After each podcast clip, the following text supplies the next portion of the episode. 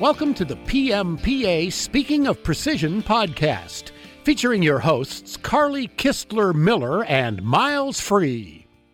Hello, I'm Miles Free, and welcome to PMPA Speaking of Precision Monday with Miles podcast. Carly Kistler Miller has joined me today, and we are going to discuss golden nuggets from the blog. Welcome, Carly. Well, thank you. And the blog is also calling Speaking of Precision. Uh, no irony there. We we named it that way, but um, yeah, everything. The blog existed on a different website, so everything's been pulled into pmpa.org. It's part of the Knowledge Center, so it's searchable now. And while I was pulling those over, there were oh my gosh, so many golden nuggets. But you picked out what three we're going to talk about today? I, I picked out three, and I thought one of the things that we tried to do with our blog was to help people get the understanding they needed to successfully solve problems. Problem solving is more than blaming the vendor. Yeah, that's not problem solving at all. No, it's more than swapping parts. Right. It's more than pointing at other people. There's a process. And if you have the information you need, problem solving, that's that's probably where you'll find the most money today in your shop. Problem solving. Problem solving. If you've got a machine down, every hour that it's down is money out the window. Money out the window. So if you can turbocharge your problem solving and turn those hours or shifts of downtime into productive, compliant part producing time, that's money in the bank. All right, so are you going to share some keys to problem solving? Let's do it. Let's. Let's start with orders of magnitude, the key to process problem solving. I'll admit, orders of magnitude, as soon as I see that chart, my eyes cross. well, yeah, in, in, in science and engineering, you know, we use exponential notation. So 10 to the 1 is that that's 1, right? And 10 to the 2, that's 10 to the second power, that's 100. 10 to the third, 1,000. You get to 10 to the ninth, it's a billion. Now you're talking about government. that's, that's money, right? That's right. taxes. Right. Okay. But we have the same concept of orders of magnitude in our shop. And, and so, especially when you have a problem that's, I'm going to use, I'm going to say intermittent when it comes and goes. Okay. You really want to get a handle on that frequency of occurrence because that will probably point your nose in the direction of where the root cause is. Okay. So is this a step thing? Is this how does this work? We're we're going to find out when it happens. It happens you know, every Monday morning. Okay. or, or, it happens when we come back from lunch. Or it come, you know, when does it occur? So when does it occur? How often does it occur? It only occurs, you know, once a day after lunch. You know, okay. right? So, right, right. So that you get a feeling for, you know, if you know, we say correlation is not causality. Right. That's who your book is a suspect. That's the usual suspect. Right. That's that's the suspect. You know, don't go mm-hmm. over there. Ask ask who's involved there. So, if we look at a problem that's occurring intermittently, we can we can you know typically you're going to want to say you know I put this material in now I have this problem. So we're going to say it's, it's the material. You know I suspect the material. It's the material. Well, if we do that, is this happening, this problem happening, is it happening per piece? Mm-hmm. Is it happening per bar? How many times per bar? How many times does this thing show up on a piece? How many times does it show up on a bar? How many parts are there on a bar, right? Right. Does it show up how many times on a bundle? Oh. Okay. Okay. So it may be on a piece, it may be on a bar, but it may only be on two pieces of bar ends from a whole bundle that might have got bent. Ah. So we're trying to get this order of magnitude, this frequency of occurrence, you know, is it per lot? How many bundles in a lot, a production lot? Okay. Did somebody, you know, somebody mishandle something, bringing the second bundle up, you know, not on the first bundle, whatever.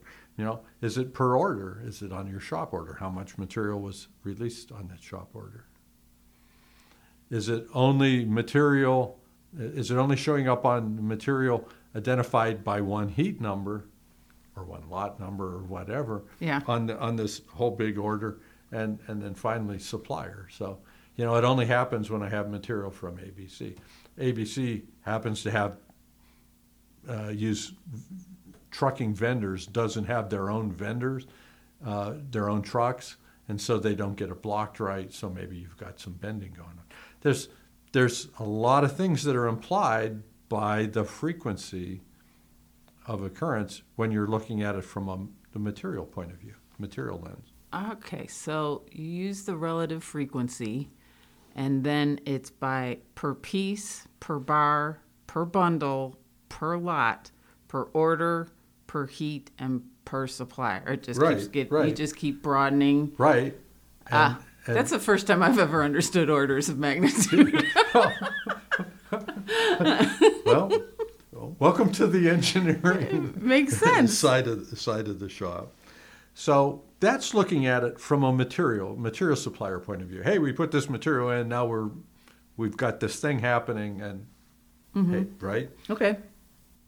But as a material supplier, I'm going to say your shop also has similar taxonomy of of frequencies of occurrence or orders of magnitude.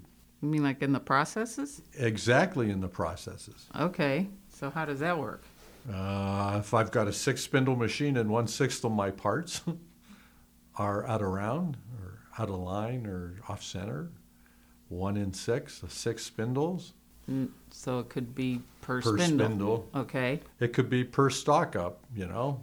I've just loaded all six spindles and, you know, every time I stock up, I get six parts that are off center. Well, guess what? The first six parts on the first six bars That's the problem. So six showed up. If it's a Davenport, it's five, the first five, right? So per spindle, per stock up, uh, per machine. You know, Oh. I'm running this job on three machines. It's only happening on one machine. One third, one third of my exhibited frequency hmm kind of correlates to one out of three machines. What's next, though? Shift, day turn, night turn. Oh, right? I only get these parts on night turn. oh, but we have statistical process control. Yeah, but does do they follow it? does the crew on the second shift actually go through these steps like they do on day shift with the foreman looking over their shoulder? Or do they take a shortcut that might involve a bigger hammer? ah, okay. So we've gone per spindle, per stack up, per machine, per shift. What's Per- next? Well, a release. So maybe we release, you know, a, a production order, and the last time it was fine, and this release we have the Ah. problem. Uh, another way to say that might be batch. Okay. So it could be per batch or lot, or finally production order. Okay. So, okay, so we've covered the processes and the materials. So how does that work? Let me tell you, this was one of the most difficult problems I ever had to solve. In a prior life, we made, I was at a steel company, and we made a near square with radius corners. And this, this product actually went to Sony Trinitron. They made TV Yeah. screens. And before there were LEDs and LCDs and all this new tech, the sharpest picture you could get was a Sony Trinitron. And that was because they had custom steel frame and then they welded a metal screen with holes in it for the electrons to come out and paint the picture on your tube. Oh, cool. Okay? Yeah. We had the con- we were the exclusive provider of this steel. Oh, wow. And out of every truckload mm-hmm. out of every truckload, Sony would have maybe seven or eight frames that wouldn't work. They Huh. were twisted. And they couldn't get it back. Okay. Now, only seven or eight out of a truckload, I mean, out of, you know, a couple thousand, who cares, right? Sony cared. Apparently. Sony cared. They're, I mean, they're paying for it, right? And we want continuous improvement. You know, it was the most difficult thing to find. So it, it got to the point where if you don't solve this problem, we're, you know, Done. done. You know, we'll bring material in from Japan. Okay. Have to solve the problem. So what'd you do? Well, when they told me I can't come in the office until I find the cause of this problem, I went out in the shop Yeah. all day. Mm-hmm. And I watched them load the material into the shot blasters. Okay. Didn't see anything weird. Watched them draw it. Nothing weird. Okay. Watched them cut it to length. Watched them straighten it. Nothing weird. Watched them bundle it. Yeah.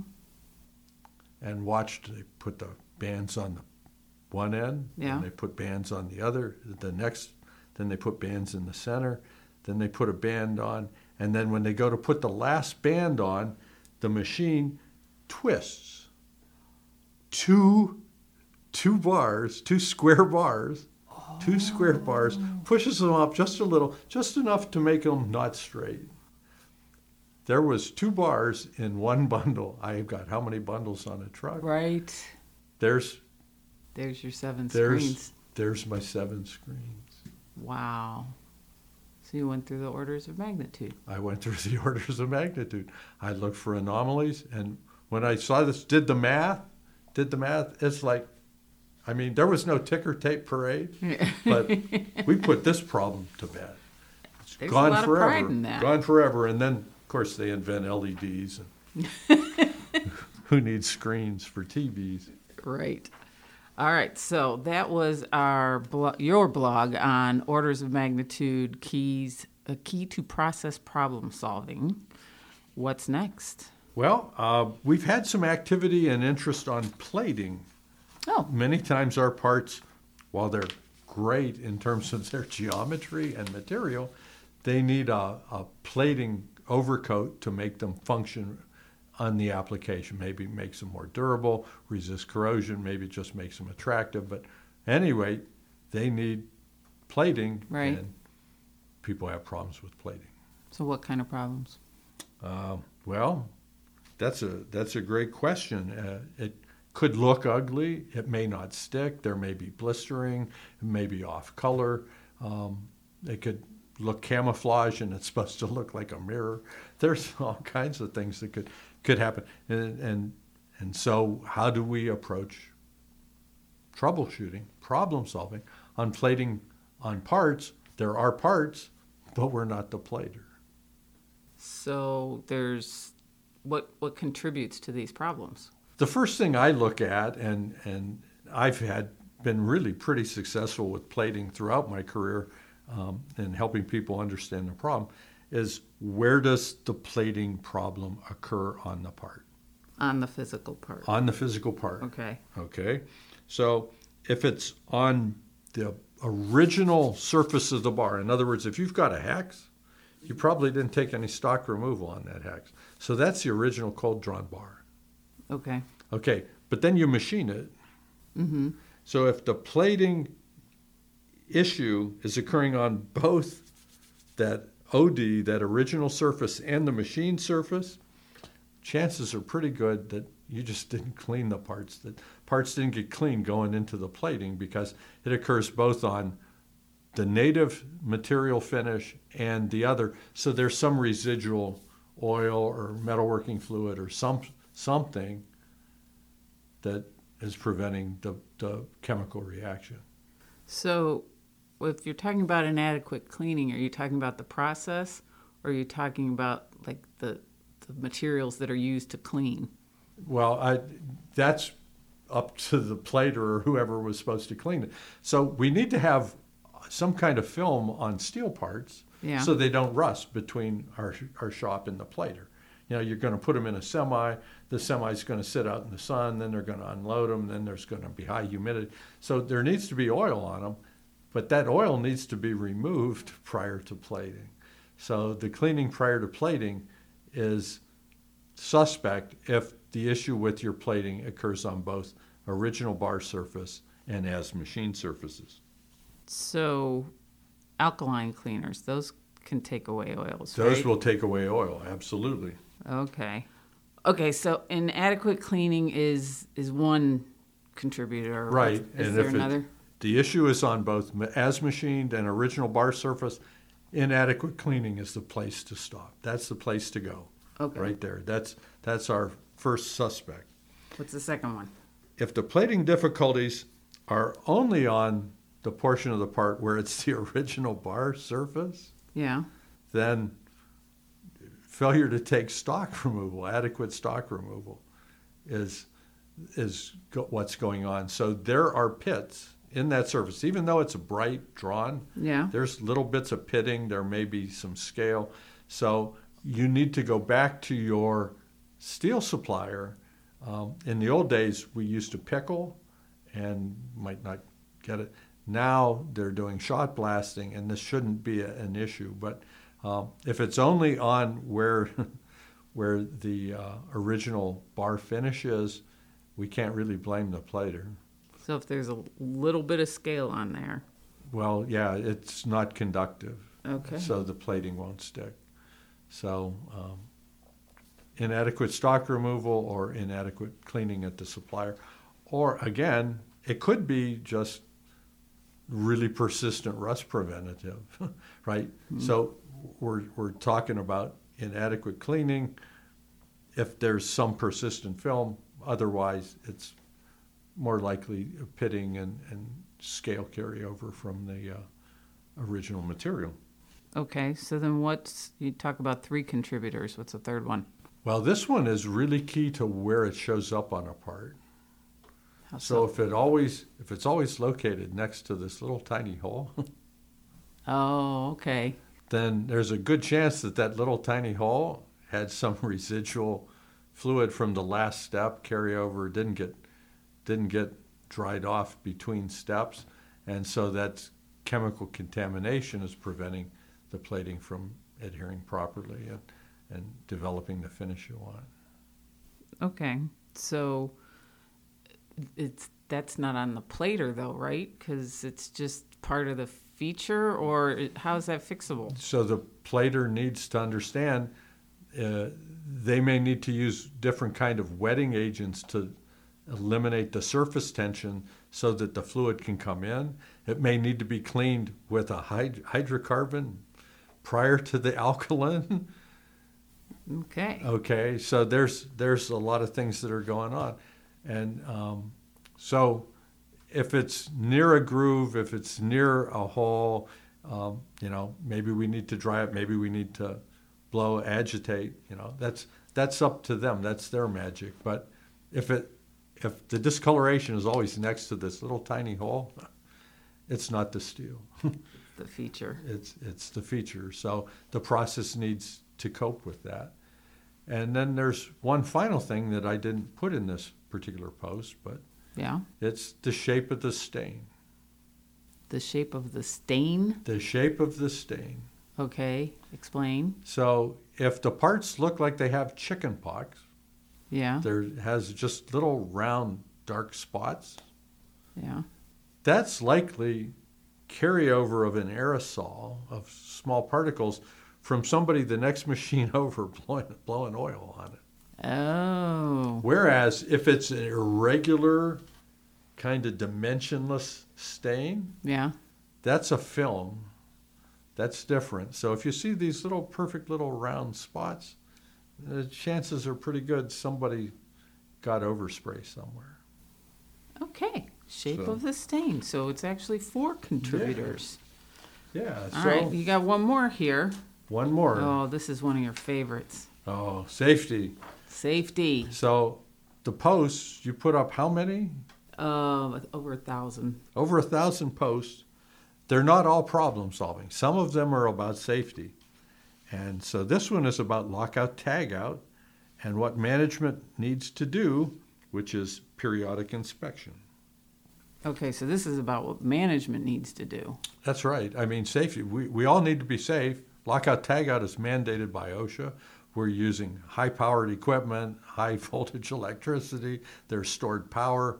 We need to assure, you know, lockout tagout, no release of hazard, unexpected release of hazardous energy, and management is responsible for the system. Okay, so what do they need to look for? In their system, they need to document the de-energization and hazardous energy control procedure for every piece of equipment in the plant. Wow. Yeah. Yeah. Now, maybe all the CNCs have the same lockout switch, the same control, and you can use one procedure for all the CNCs Yeah. Or the cam machine or whatever. But if it's powered, you need a de energization lockout tagout procedure. Okay. What else? Employees aren't going to read it themselves. you got to train the employees. You got to train the employees, right? That's It's not true. just here's a lockout tagout. It's like, go. here we are, folks. This is to protect you so you don't get injured, you don't get struck by, you don't get pierced. I imagine that's a training they're going to pay attention to. I, well, I, I, I sure would. did. I would. sure did. And then the final thing that management has to do Yeah. is they have to assess the effectiveness of their system, right? Oh, yeah. Right? I mean, that's on us. Exactly. Right. It's not on the employees. So, you know, Mm-hmm. is the training being performed? Is the documentation still up to date? You know, can this person actually demonstrate that they do it? Can this person, will this person actually tell me where, where to get the lock or the tag? and by the mm-hmm. way, will they use the proper hand to pull the switch? And I imagine that's where they also improve it, It- find it- ways to improve this, the Exactly process. right. Continuous improvement. So uh, this is called periodic inspection. It's 1910.147, parentheses C, parentheses 6, parentheses 1. I'll just read it. The employer shall, that's a shall, not a should, shall statement, right? shall conduct a periodic inspection of the energy control procedure at least annually to ensure that the procedure and the requirements of the standard are being followed. All right. Well, that seems pretty clear. They shall. They shall. They so, shall. So, what if we showed you that we've moved over a thousand posts to our website? Yeah. Okay. They help you with problem solving on your shop floor, help you with problem solving for outside vendor processes where you have no knowledge, and help you understand your requirements and how you can better manage safety in your shop. We just picked three. We just picked three. There's more to come. Or you can just go on pmpa.org and have a look. Have a look. That wraps up today's podcast on gold nuggets on PMPA's website. Thank you for joining us. Don't forget to rate, review, and subscribe to this podcast. You don't want to miss one. And for additional information, as we just suggested, please visit pmpa.org, where you can also search for articles, webinars, more podcasts, and other resources like our knowledge centers. And if you aren't already taking advantage of a PMPA membership, be sure to check out pmpa.org to see the myriad of other benefits. And why is a PMPA membership so important, Miles? Because, because we are better together. together. Don't forget to join us next Monday on Speaking of Precision Monday with Miles.